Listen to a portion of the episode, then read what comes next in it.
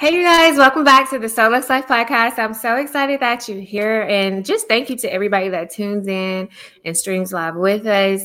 Definitely bring your questions. We have a very important guest tonight. His name is Brandon May. Super excited. He's a real estate investor, um, entrepreneur, and I can't wait for you guys to hear his story. So I'm going to give you guys some time to log on, and we will be right back. Welcome to the Soul Lux Life podcast, where our goal is to enhance the mental, physical, and spiritual luxuries in life. Make your life luxurious through knowledge, coaching, training, and technique. Visit us online at soulluxlife.com. Here's your host, Crispin J. Watson.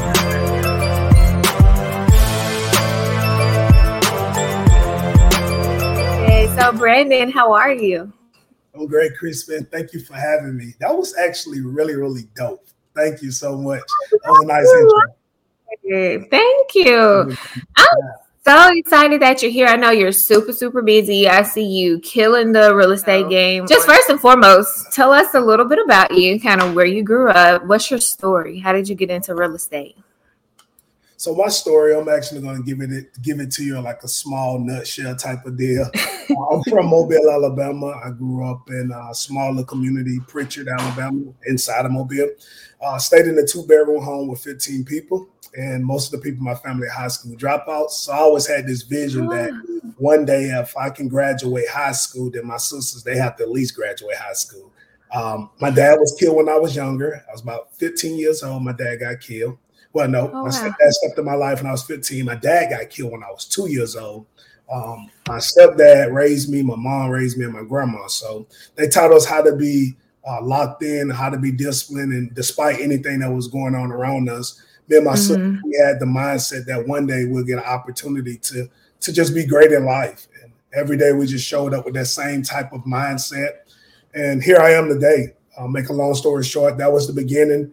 And um, now I'm a real estate investor, did over millions and millions of dollars last year investing. And that was my first full year in real estate. So I'm just super excited to see what God is going to take me I'm just trying to keep putting everything together. So pieces to the puzzle. Yes, so encouraging. So it was 15 of you guys growing up in one home. Were these all your siblings or kind of walk us through that? So my grandma, for some reason, she would just open her doors for anybody at any time. so we had this small little two bedroom home. And on any given night, my cousins, my my uncles, my aunts, and anybody else would, would be there with us. And we used to make these things called pallets, where you just basically roll out roll out the sheet of stuff on the on the uh, ground, and that's what we right. And so it was. I got three sisters. One graduated from University of Alabama now, one from Auburn, and one from South Alabama. So it's them, and like I said, any given night, my uncles and cousins and everybody else. So we was primarily 15 at all times. At all times. so y'all were deep. was deep. was deep. yes, but I just love family. Like I'm so family oriented. Like every year our family does like a family reunion, which we haven't been able to do in years just because of COVID. So are you like really tight with your family because of that? Because you saw that dynamic growing up? Yeah, definitely. Um, those moments really shaped and, and mold us and gave us this family mindset as we get a little bit deeper mm-hmm. in conversation and we talk about where I am right now and some of the things I've done in life, you'll see how that moment of growing up with family, how it actually shaped where I am right now. There was some key decisions that I made later on in, in my career of life um, that mm-hmm. put me in mm-hmm. this position that was that was family moves that I made. Some people would look at it like a crazy situation, but it got me to this point. We'll, we'll talk a little bit about that later on. But yeah, definitely been been close knitted with my family. Taught me teamwork, taught me discipline, mm-hmm. taught me a whole lot of different things that I have the advantage now against other people because of those days with the pallets on the floor. You know. Right. Like the days you never forget. So kind of what led you to your first real estate deals? Because you used to play football Kind of tell us about that. Like you skipped all over that.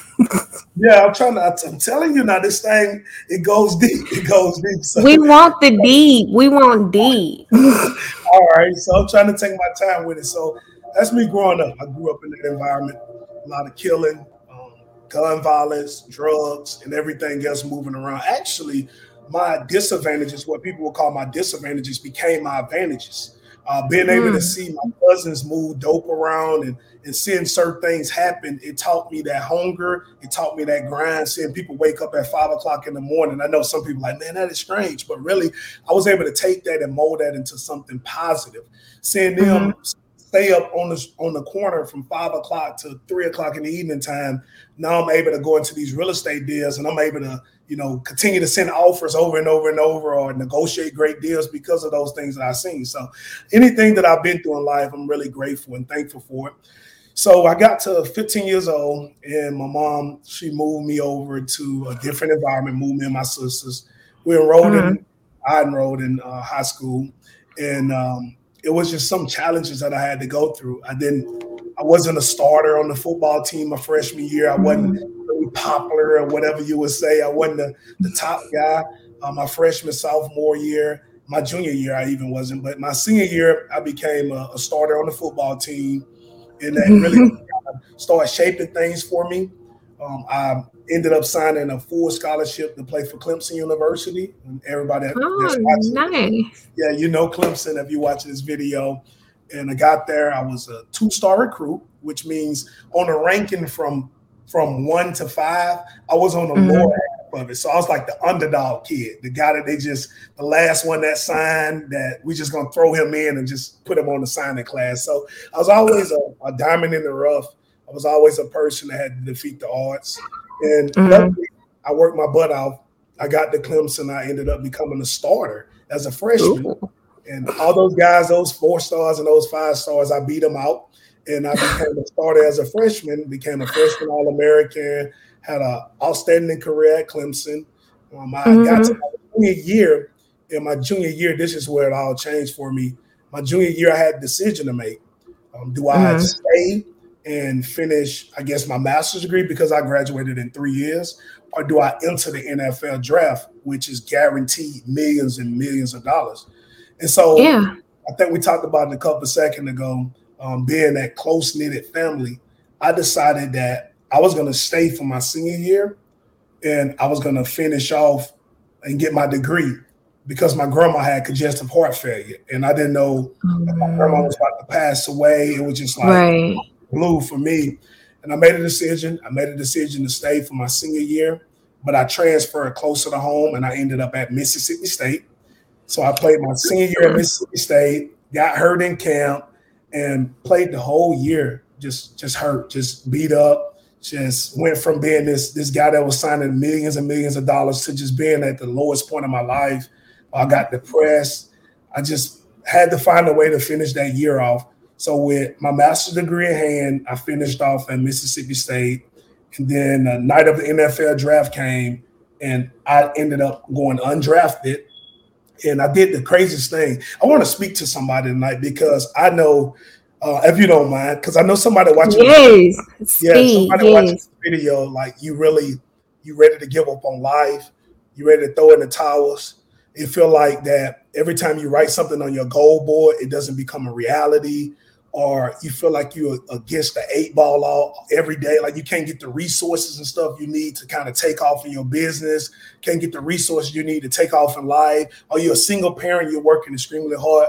Like just that person that's going against the odds right now, going against the grain, guys. I want to tell you, don't stop, don't give up, don't give in. And this is the reason why. What I'm about to tell you guys is you're about to be able to feel where I'm coming from. So it's the night of the draft. It's my mom there. I got my grandma there. Like this is supposed to be the moment. I've played all these snaps on ESPN. I've been a top rated guy for the NFL. So despite what was going on with me at Mississippi State, despite the injury, all those things, I figured like the NFL is certainly not going to pass on me because I've done this this much work to get to mm-hmm. this point. And so it was the last pick of the draft, and my name wasn't called. And I remember looking around the room, and I looked at my grandma, I looked at my mom, my sister, and I'm just I'm looking at the disappointment on their face. Like they're excited because I made it through college. I got my master's degree, but at the mm-hmm. same time, I told my mom growing up in this two bedroom home that when I make it to the NFL, mom, you'll never want for nothing. So I was driven. I had a purpose while I was doing what I was doing. Every day I was showing up. Mm-hmm. My mom would never want for nothing. And now we're here at this moment and it's over. My name wasn't called. So I remember going outside and I looked at my stepdad who stepped in my life when I was mm-hmm. three years old after my dad had been murdered by his by his mom boyfriend. He stepped in my life and I remember looking at this guy and I'm telling him, man, I hate you. How did you put me in this?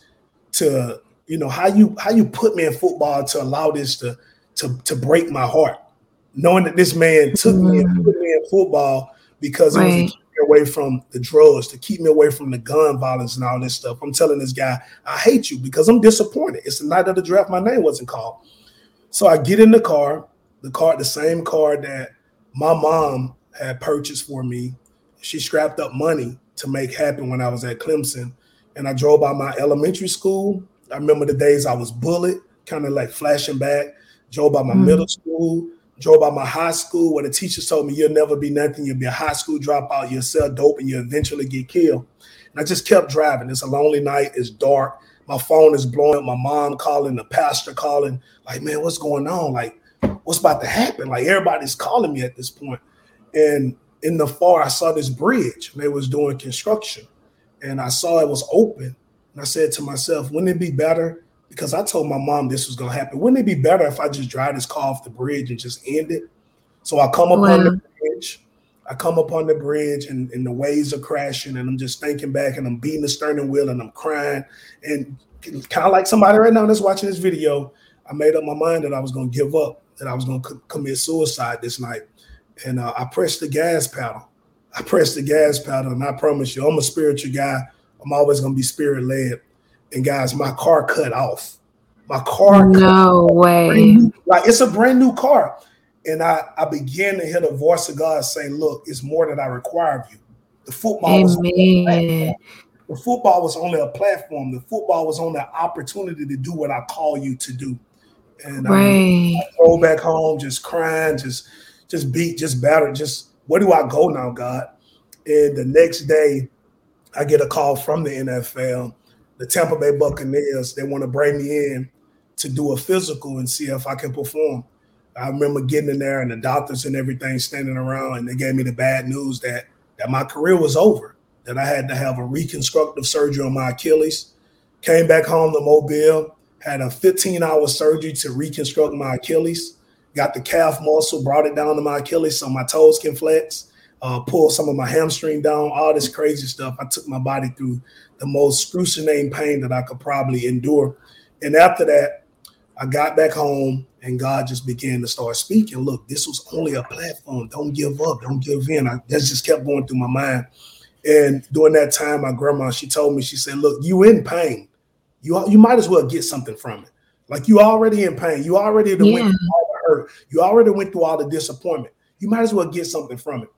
And every night I would grab a, I would grab my tablet and with my crutches and my big old cast on my leg, I would just take a pen and I would write. And I couldn't really understand what was going on. I would write chapter one, chapter two, chapter three, and I just kept writing. I was just letting my pain go. I remember writing these words and I'm crying the whole time I'm writing them. I, am gonna share a picture with you too of me uh, of me actually writing the book because I was like, somebody gonna see this one day. I'm taking a picture. And, uh, before you know it, before you know it, about 30, 45 days, uh, your boy had wrote a book and I was a published author. And after that, things just started happening. I started one company, I failed a little bit, started another company, failed a little bit more, and then I started winning, right? I started and things just started taking off. And this past year, we did over $2 million in real estate transactions, and I was the real estate investor. So that that's that's a testimony, guys, to show you that when you don't give up and you don't give in, which I tried to, you know, when you mm-hmm. make it mm-hmm. on the other side of the pain and stuff that you endure, you know, that it's gonna be a blessing. So I'm a real estate yeah. investor. We got Airbnb properties, there's different things that I'm doing, luncheon companies, and over 20 employees. So all this started with me just finding a way to pick myself up. So, guys, I want you to be encouraged. I know I kind of ran with this. I kind of you told me to go. I just kind of yeah, I'm with. Yes, that's what we want. We want the real, we want the deep, we want the authentic. And that's such a testimony because there's so many people that battle depression and they're going through things that they will never talk about. But you know, if you don't talk about it, it'll eventually beat you up inside. And I've been there. Like I went through a divorce and I was like at my lowest. I was super depressed. I had to go to therapy, even had thoughts of suicide throughout that. But nothing but God and kind of like you. I got my laptop out, I started writing and I wrote a book. I haven't published it yet, but I wrote a book and this was like three, two, three years ago, whenever I was going through my divorce, but it just hasn't been published because I wanted to make sure it was written out of a place to where I could help people. It's about turning your pain into purpose, just letting the things that you go through use it for your advantage. But I just have to make sure that it's not written out of a place of bitterness because I know I was kind of going through it then. So I'm kind of in the process where I'm just kind of going back and just reading it with a clear mind from like a standpoint of healing, just to make sure that this book can really help someone else. So that's amazing. I feel like God gives us words and he wants us to be purposeful and actually use them. I need you to get that book done. I need you to get that book out because it's somebody that can relate to it, and the timing is now. Um, You're right. Think back on a story I was reading about the singer Adele, and Adele, she was struggling. She was getting ready to do one of the albums that went like double platinum. It was crazy. The la- I think it was the last album that she did. And they were saying Adele would go to the studio and she would write a little bit, but she would get writer's block because she was going through something with her husband and then she would do it again and she could never get it. And eventually he told her that he, he had somebody else pregnant. They ended up getting a divorce. And then mm-hmm. Adele was crying. She was in the corner. She was like take me to the studio. They was like she went crazy for like two weeks straight because of all the bitterness and pain. Somebody was waiting to hear that. Somebody was mm-hmm. waiting to hear that part of it. So i say that to say that i know you said that was during a bitter time but yeah. somebody waiting to hear at that moment. They want that moment, right? Somebody yes. Yeah. You're absolutely right. This lady, this older lady that would um, be in the kids center in the gym. So I would take my son in there and talk to her. And one day she was just like, it's just something about you. Like God wants you to do something that you've been holding on to. I was like, oh, speak to me, Jesus. Because I felt like she was talking about the book. And then I told her, and she was like, Yes, release it. And I haven't done it. I've been disobedient, but I'm giving y'all my word. My word is my bond that I'm yeah. going to release the book this year. So be on the lookout.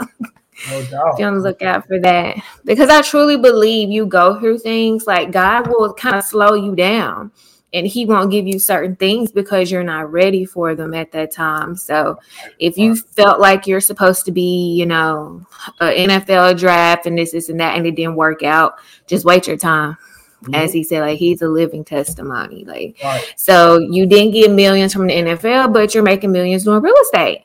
So, so why real estate? Kind of tell me, like, what what got you into actually doing real estate? So one of my so one of my favorite shows coming through college football and being at Clemson was called Flipping with Vegas, something like that. Flipping Vegas, that's what it was called. Flipping Vegas came on HGTV, husband and a wife duo. And I used to just watch it every time I come from practice. I just watch it. I, I love to see something that's beat up, tore up, and like really everybody having given it a shot at all, just kind of wipe it away. And I, I like to see it turn around. So I came fascinated with the turnaround process and I was never really driven by the money side of it. Right, a lot of people make the mistake of being driven by money, but yes. you have to have something a little bit deeper that continues to keep you going. Because whatever you get the money, then I've seen a lot then of what? the money then blow their brains out. So mm-hmm. I've never really been driven by the money, but actually the process and seeing something getting turned around. So flipping Vegas, flipping with Vegas or flipping Vegas that was one of the, the top shows on HGTV at the time. So I just wanted to do what they was doing. I wanted to turn some stuff around, and I, I became fascinated with that process. Yeah, so kind of walk us through your first flip. How was that process for you? So my first flip, I lost thirty five thousand. All right, so I want to make sure people know then a get rich thing overnight. It's a process too. I tried to do some type of some type of method that I came up in my brain that I can buy a property that was undervalued and I can mm-hmm. add value to it and I can rent it out for a little bit and then after I rent it out, I can turn around and sell it. Well, what they didn't tell me is that it's a process of somebody squat on your property to get them out of there. So old girl, she she knew the system. She had been doing this over and over. I renovated the house. I've gotten the house up to speed. Now I'm going to rent it out to her. Well, she stopped making her payments. So I reached reach out to her and I'm like, God, what's going on? What's what's the deal with the payments? Like, I'll work with you. Just talk to me. She went yeah. MIA. Well, she has set it up some type of way and squatted on the property for months. So we spent money getting her out. We spent money on the rehab, and also we bought the we bought the property with too much. It was like more on the retail side and not on the wholesale side. So I bought mm-hmm. it at the like at a retail price, and there wasn't much equity for us to have all this crazy stuff going on without any income coming from it. So I ended up losing about thirty five thousand on my first rehab, but it looked good on HGTV though. so it was on TV. Yeah, they didn't tell me that part. yeah, it always looks so fun and easy. Like, we'll just buy this property, we'll knock this wall out, boom, we're done. You made yeah. eighty thousand dollars. But yeah, so you had to go through an eviction process, I'm guessing, to get her out. Mm-hmm. The whole process. So, like I said, you got the rehab money, you got a house that's worth forty thousand, and we bought it for forty thousand, or maybe forty five and then we put all that rehab money in. By the time she squatted on it, she knew how to file the paperwork so that she continued to squat over and over and over. So I mean, you add those months up, we was lost by about 35. And we was on a hard money loan, guys. So we was we was paying 12% interest rate. It got yeah. bad. It got bad fast. So I'm glad that that didn't discourage you from doing another deal. So tell us about like your first successful deal. like that was yeah, yeah, yeah. that was the hard one. Where, where, where's one that, that was you wanted the first one. So my first successful deal. So last year we flipped 30 houses. And that mm-hmm. was paced, that was in and out. We had to keep it moving. And I also did a couple wholesale deals. So my I can't even remember my first successful deal. I'm sorry but we have done just so we, many. We have done because all the street names kind of like running together now. You got four bedroom, two bath, three bedroom, two bath. It's just all over the place in my brain. Um, but I know on the first deal, I know around about we did about 30,000, 35,000 on the profit side. It was a real smooth transition from the beginning of construction to the end. And I think the biggest thing for us and why I was able to make money is because I got in and got out. And I didn't give that one GC, which is general contractor, I didn't give them mm-hmm. all the uh-huh. work. I brought in different subs. So I had an AC guy, I had a roofing guy, I had a painter guy. And that's the same type of philosophy that I have today is being able to use multiple subs because anything can happen. Somebody can catch coronavirus, somebody can run away with the money, somebody can you know, it's just so much can happen when you give one person the work. Now, mm-hmm. I GC every project and I got a project manager. And so we come up with our own game plans and we are really, really strict. So we don't touch the flips unless we make at least 25,000 profit in this market, the Alabama market, Mobile, mm-hmm. Alabama market. So it's just trying to piece it all together. But we, we made about 30,000 on it. Any like specific questions you got for that?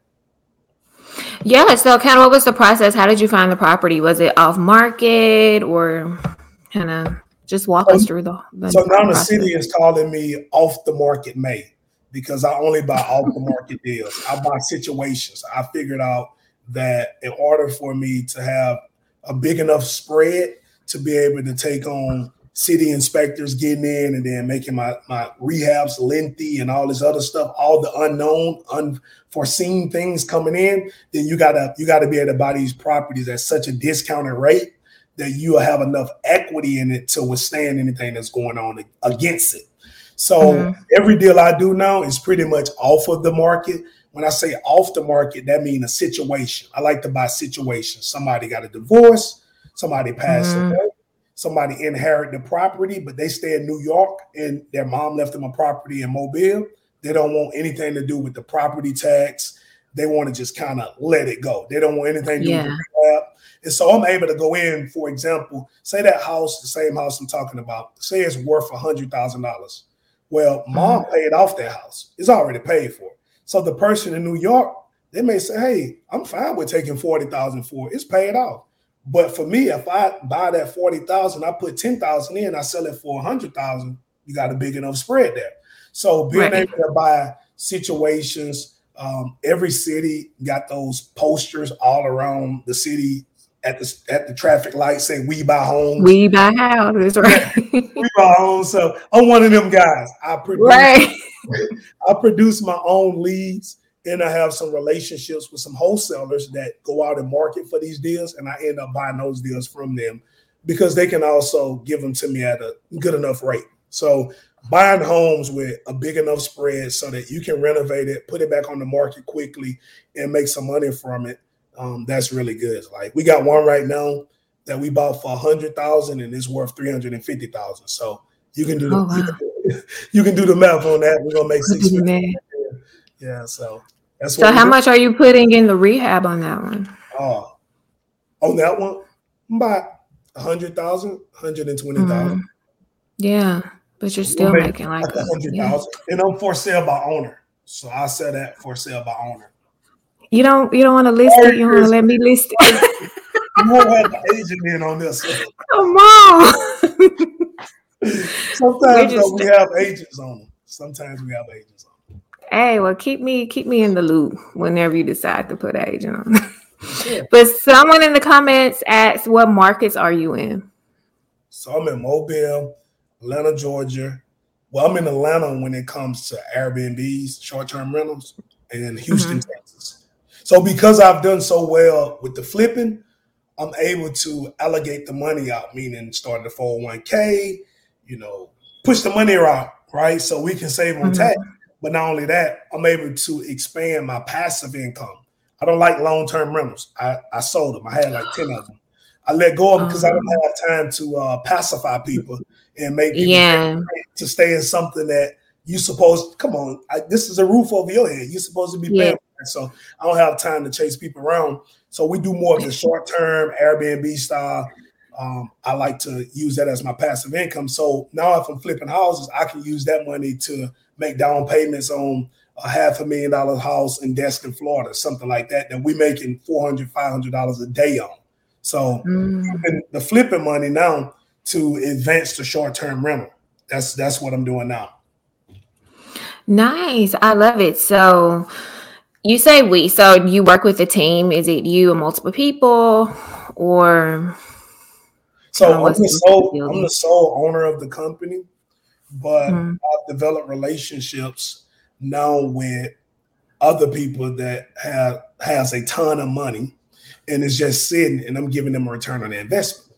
So instead of the stock market, they're getting real estate opportunities and I started a capital investment group. So I now own my y'all the first one to hear this. I now launched my own bank. So I have my own bank now. I have, yeah, I have my own bank using other people's money in order to invest in of real estate. So I'm a lender, so I can do hard money deals and private money deals, and also on short term rentals. Yeah. They said nice. I know that is nice. That's so encouraging. See, we get the scoop. We get the first of the first yeah. here on the yeah, podcast. y'all the first of the first. Nobody never heard that. Matter of fact, matter of fact, Chris, don't put that out. okay, let me know when, when we can release this. no, I'm, I'm just playing. It's cool. It's cool. But yeah, I started. I figured it'd be cool coming from the hood, standing at two bedroom yeah. to now being able to uh, reach out and, and have all these resources and being able to um, create a brand and name for yourself that now when when I say Bob, but I'm not being racist or anything like that. I say Bob because that's my guy, right? So uh, he, he told his other friend, and Bob friend got friends. So now if you take care of them and take care of their money, then they can they gonna continue to trust you to give them a return on their money. And that can be black, white, Puerto Rican, Chinese. It doesn't matter. You know, money is money. So being able to build those resources coming from the hood and these people respect you with tattoos and dreadlocks, you know, that's, hey. that's, that's cool. That's that's the new that's the new cool. So um, I started a capital investment group and I launched off and we created a, a small private bank. Are you able to tell us what the name of it is? Legacy. Come on. It's Legacy. Leg- Legacy. Legacy Bank. Yeah, Legacy Bank. Yep. It's simple. Mm-hmm. Legacy Bank. The capital investment group is Legacy Capital Investments. Wow. So if you have like a future investor, they're looking to get into investing and don't really want to go hard money, would you say it's more like hard money or are you guys kind of easier to work with in a sense when it comes to investing? I guess the advantage is I actually, um, and I don't know why this hat keep tilting. I'm gonna make it right now. it's like the camera reverse. yeah, laugh a little bit about that. But um, I guess you can say, uh, depending on the situation. So we have hard money opportunities. We are working on more long term opportunities for people. And the advantage is I actually do this business. So my people mm-hmm. trust me to be able to evaluate the deals, understanding what's the ARV, knowing how to run comps, knowing how to go into the deal and see the rehab side of it. Um, that's that's our advantage as a company, right? So we we have taken that and we're now able to do commercial deals, buy apartment complexes, do RV parks, things on a bigger scale. It's a lot of levels to this, Crispin. I can't go. I see. Like yes, we need all the levels. We're gonna have to bring you back like a few more times so we can you know dive deeper into it. yeah. So, um, so how does your family feel about all this? Are they super excited? Are they super happy for you? Yeah, my number one thing is what is a man to gain the world and lose his soul? Amen. What is a man to gain the world and lose his family? So it's very so important for me to keep my balance. Um, like I said to you before we even got on this call, I kind of limit the amount of action and calls that I do. We had HGTV reach out because they like the juicy story, the the guy that mm-hmm. was, you know, the, the the football player that had the injury and all that stuff, and now flipping houses. So I turned that down. So I turned on HGTV because I'm big on timing.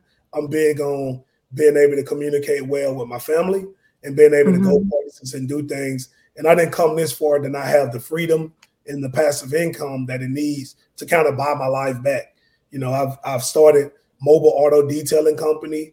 For mobile auto detailing company, I did the pressure washing company, and then I used that to get into the real estate. And then now from the real estate, I'm using the real estate to launch off the short-term rentals, the Airbnbs, the passive income that'll give me more and more time. So when you got seven thousand dollars coming in a month, you kind of you kind of can breathe a little bit different. And you get twenty thousand coming in a month, you you, you kind of can breathe a little Breathing real good. like you can go to Utah with the family. Go to Gatlinburg. We was we was in Gatlinburg in December, just kind of just hanging out with my mom, my sisters, and, and, showing them like, guys, look, didn't go NFL, but we went NFL in life. So my job and my assignment, my job, period.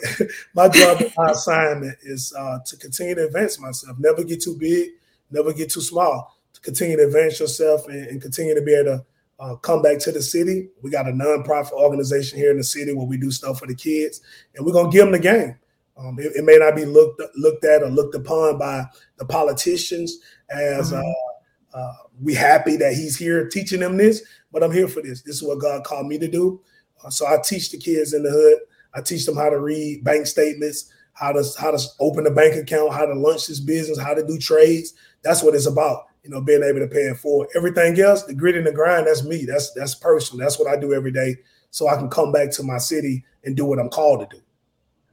Right. I think that's what it's about. I don't feel like God blesses us and takes us to different levels for us to be stingy with it right. and not want to share what we learned along the way or help the next person out. You know, each one teach one, right. as they say. But that's great. I mean, that you're actually going back to your community teaching financial literacy because that's where it all begins and that's that's missing a lot in the black communities mm-hmm. so kind of where do you think the gap is like what do you think would help fill this gap um, that we experience in the black community when it comes to like financial literacy or getting into real estate investing or crypto whatever whatever that gap may be so i think the gap is is from information knowledge and resources information, mm-hmm. knowledge, and resources.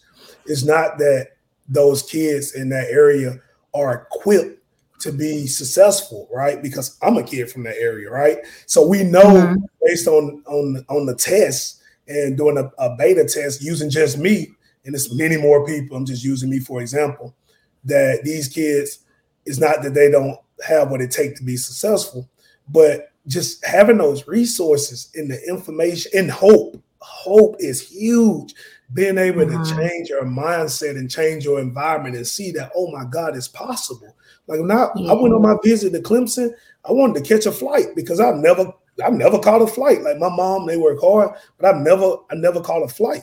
So I caught a flight to Clemson because I want to see what it was like, and it changed my mindset now I go and deal with people that's been multimillionaires for years, all the mentors and stuff that I got.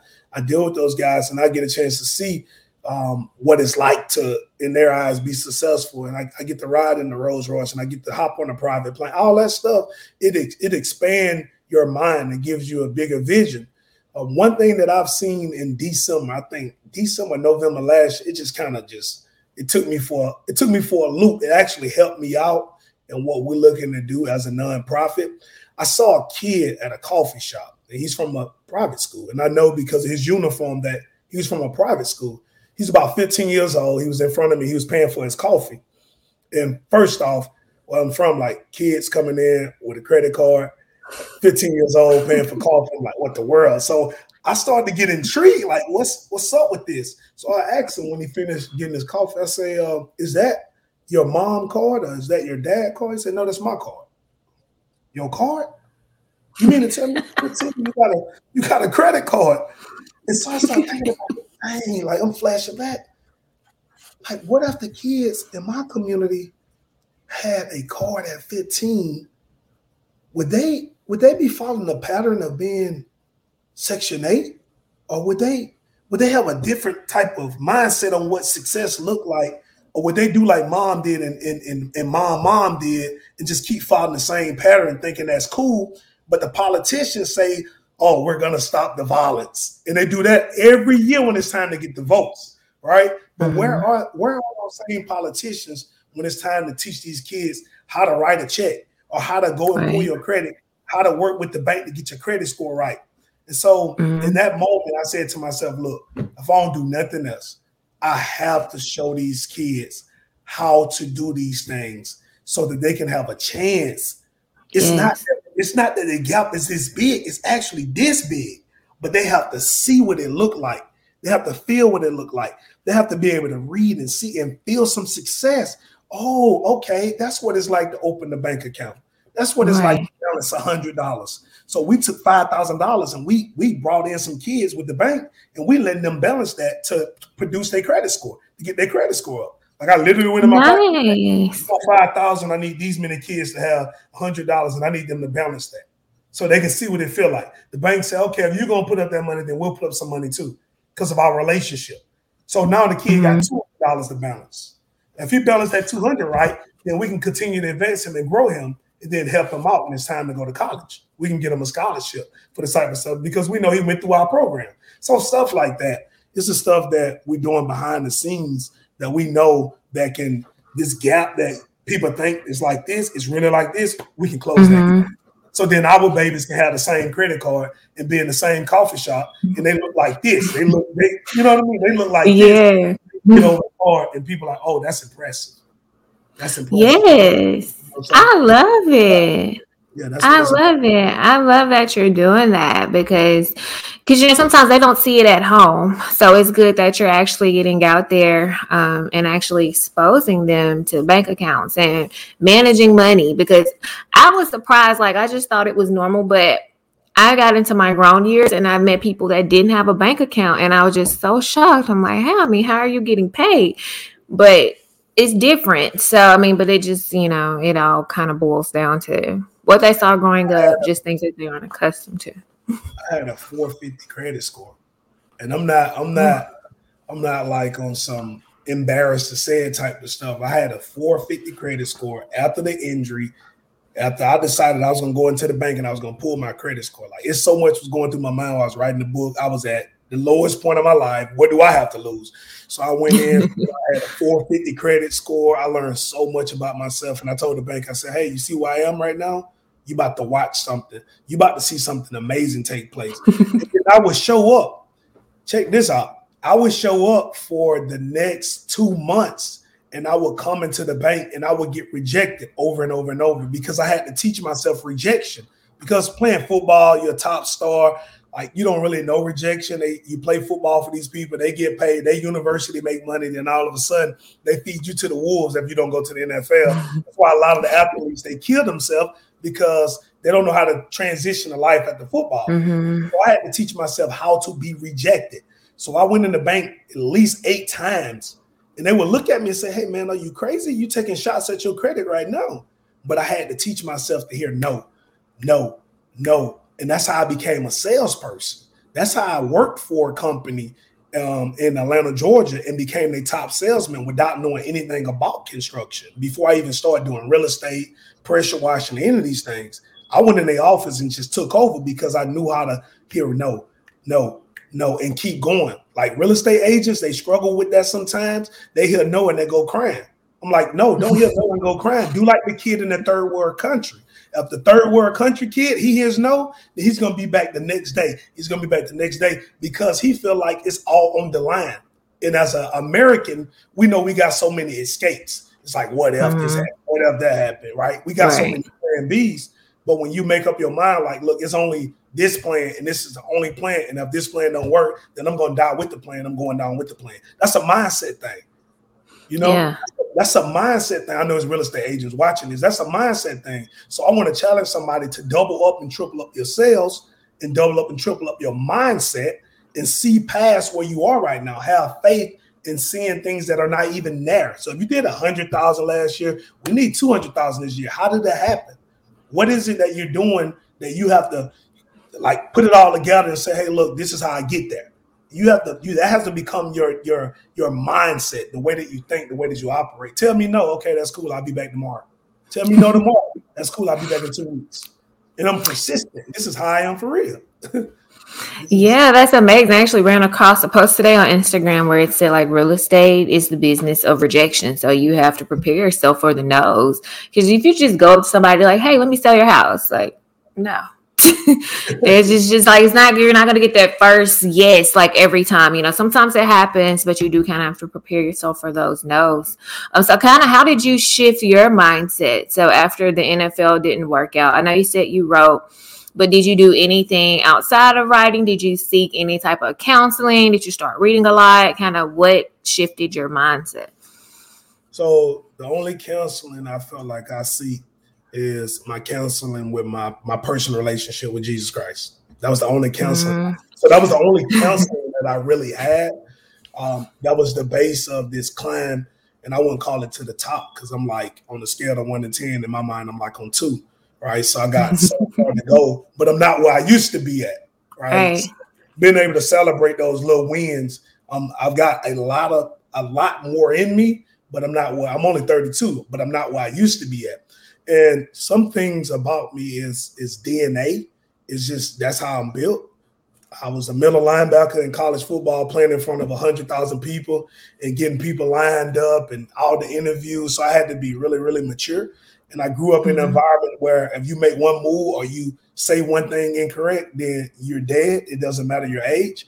And so that was a little bit that was inside of me. But outside of, of, of what's inside of me, um, I think I put myself in uncomfortable situations, right? So mm. I had a mm. master's degree and I could have went anywhere in the country and work in corporate America.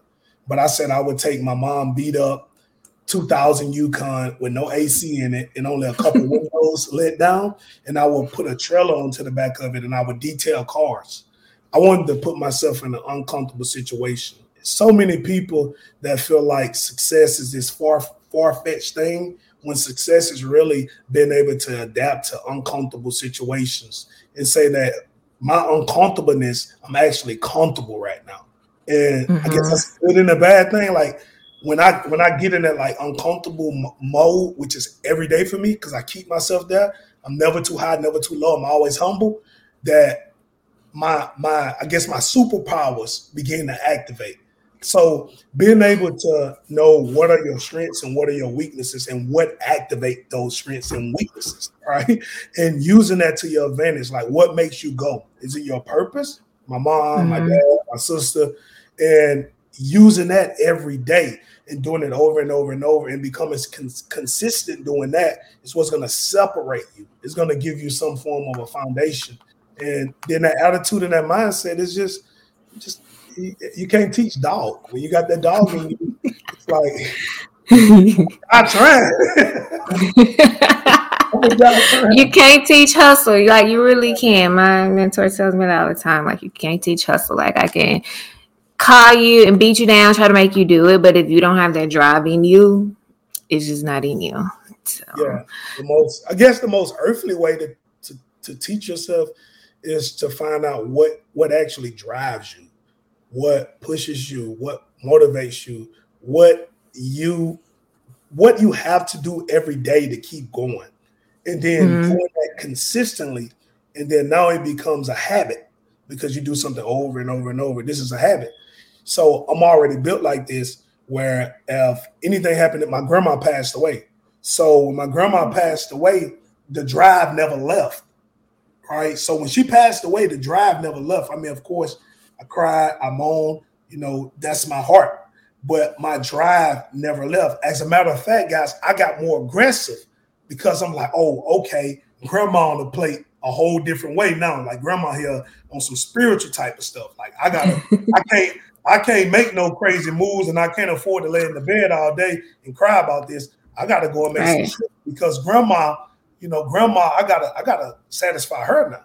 So things like that, man. I'm just, I'm just driven like that. Like, and you could do the same thing. It's just knowing how to look at your plate and say, what drives me, put it on there, and continue to find things. Like you was driven, you went through the divorce, you cried for a little bit, you went through counseling. you was like, like I'm guessing you got kids. You're like, oh yeah, I got kids. I gotta go. All right, I gotta hit, I gotta hit the button. So what are you gonna yeah. do? Like, do you die with the dream of NFL, or do you find a way to keep going? That's why I had to ask myself. So that was that was my attitude. Yeah, people need to realize like life doesn't end when things don't go your way. because a lot of times God has something so much more for you, so much better, so much more fulfilling. But you just kind of go through those tests. So don't fail them. Just do know that trials will come, like it's in the Bible. Like it, it speaks about nothing under the sun like it hasn't already happened. So if people suffered back in the biblical days, what makes you think you're not going to suffer now?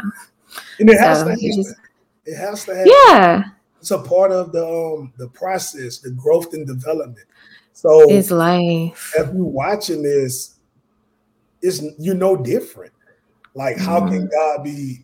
You may be saying, "Dang, my life look like this. How can God be blessing Brandon? He's speaking on these blessings, but I'm doing the same type of stuff, and it's not happening for me." Well, you may be in a different stage in the process. Yeah. And God, like, look, you on stage two you got to get to stage five, but I got to shape you. I got to mold you because if I give it to you now, you may self destruct. You may not be ready. Oh, yes. You may put yourself in an uncomfortable, un- bad, uncomfortable situation where you may not be able to bounce back. So I'm going to protect you because I won't put too much on you that you can't bear. Mm-hmm. And that mm-hmm. goes both ways. That go with success and negativity. I won't put too much on you that you can't bear. So you have to believe by faith that the process is something that I'm going I'm going to marry. Like I'm going to marry this process and God, you said you was gonna do it for me, that I'm gonna believe that's gonna happen. And that's anything in life. You gotta marry the process. Yeah. Yeah, and you have to do the work because I know sometimes we like to pray, like, okay, God, I want this, but I'm not putting in any work. Just waiting for him to let it fall in my lap. But it's so much more fulfilling, I feel like, when you kind of have a journey to get there. Because if it was easy, everyone would be doing it. Mm-hmm. And if it was easy, I mean, why would we really have to trust God? You know? Right. So everything's just not handed to us. I hope you guys are encouraged and have been encouraged throughout this podcast. Brandon gave us so much information. And let me know if you guys want him to come back on the podcast. As you know, he said he did, he turned down HGTV, but he didn't turn down us. So we're so grateful and so happy that you were here with us. Do you have any other tips or any other words of encouragement for those that are thinking about real estate investing? Don't be afraid. Do your research um, figure out how to do this. Oh yeah, this is huge. So I thought that you had to have all this money to do real estate deals, and what I learned is that the money is plentiful. Meaning that mm. if you understand how to structure deals, how to find deals, then the money will find you.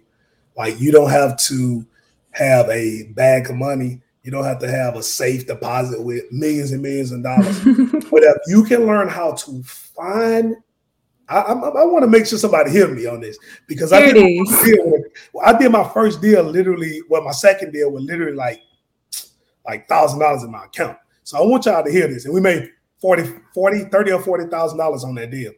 And it was mm-hmm. it was the well, it was my first wholesale deal because you can do real estate without money.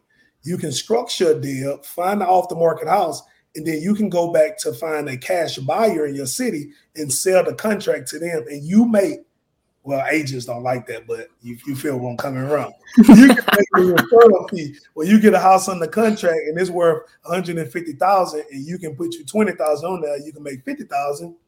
There you go. You made $20,000 without having any money in the deal. And most cash buyers are going to close really fast. I've done this deal over and over and over deal where I made mm-hmm. 30,000 in 24 hours because I had the contract.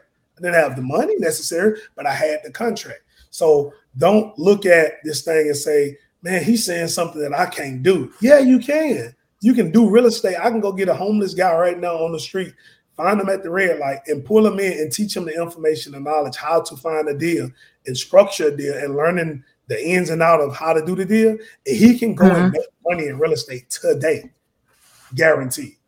So, so do you teach people the process? Do you mentor any? Are you kind of working on a course or anything that may be coming in the future? So I know y'all get like pop-ups every day on your Facebook, Instagram, and stuff. Hey, what's up? I'm such and such. How to make hundred thousand dollars in 24 hours. I can show you. And then they try to get you involved in all that stuff. That's cool. That's cool. But my reason for doing like the course is because my phone ring too much and I can't do many like one-on-one mentorships. So I'm gonna create the course from like from step A to the end and just give it like sell it to whoever need it so they can go through it and see how to flip houses using other people money. Because I mm-hmm. use other people money. It's called the OPM method. I use other people money to do my deals. So I'm not risking my money in real estate uh, unless we get into like short term rentals. I use mm-hmm. other money, but I understand what type of deals it takes to actually tap into those th- that funding.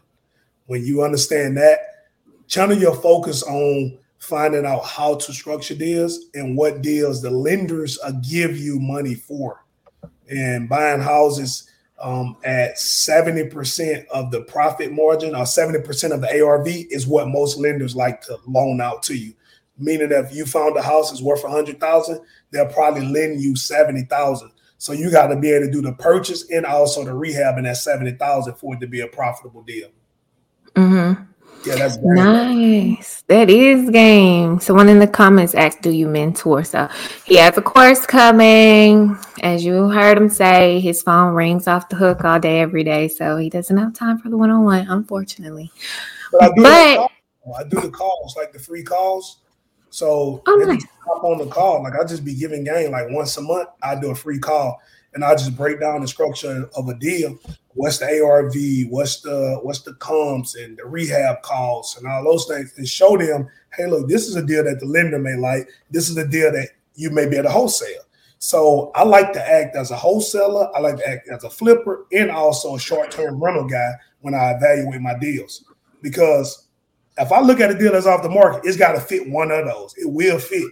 Maybe I'm gonna flip it. Maybe I'm gonna wholesale it. Maybe I'm gonna turn it to a short-term rental. So being able to do that is very important for me to do calls once a month for free. I just do the call. Just hop on my call. I just do it for free. Yeah. So when are the calls? Are there, is there a set schedule for them, or how can we find out about your calls? Yeah. Could I um could I send you a link and then you can give it to? Yeah. Okay. Yeah. I'll, I'll get you a link. Yes, please do. Well, you've been so knowledgeable. I've learned a lot. It's been so fun. Do you have any questions or anything? Anything else that you want to share with us?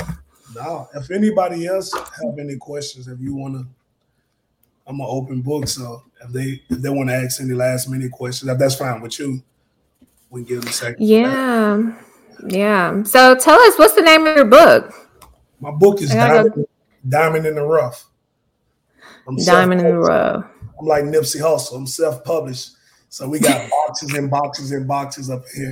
Because I go, I, oh yeah, I forgot to tell you, I travel doing motivational speaking. So I speak at schools, and you probably see it on Instagram. But we'll sell these books to the actual like schools and stuff like that, and they'll be able to give it to the to the kids. Nice. So how long have you been doing that? How long have you been speaking? I've been speaking for probably about five years. I was speaking about 30 mm-hmm. times a year. Oh wow. Yeah. She said, "Oh wow." Each oh, wow. one teach one spirit. They're like, how do you do it? How do you find time in the day?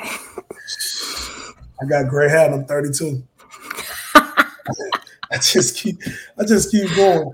I kind of feel like sometimes I try to, um, I try to be God's given. Like God's been so good to me, and so mm. every day I try to find a way to like beat His giving, knowing that I can't. So I'm like giving here, giving there, just trying to just trying to keep going, just trying to pay him back. He keep waking me up, so I'm just trying to. Won't he do it? Yeah, I ain't got. I ain't got no time to play. Play tomorrow. Like I gotta, I gotta bring it every day, every day. Yes, I love it. That goes back to that mindset. So, doesn't look like we have any other questions, but you guys can contact him if you. Hey, you can follow him on Instagram, Prolific May. Um, and hopefully you guys enjoyed the podcast. So it was great speaking with you, Brandon. Thank you so much. No, you the truth. I appreciate you. You got a good podcast. Yes. Thank you. Sure.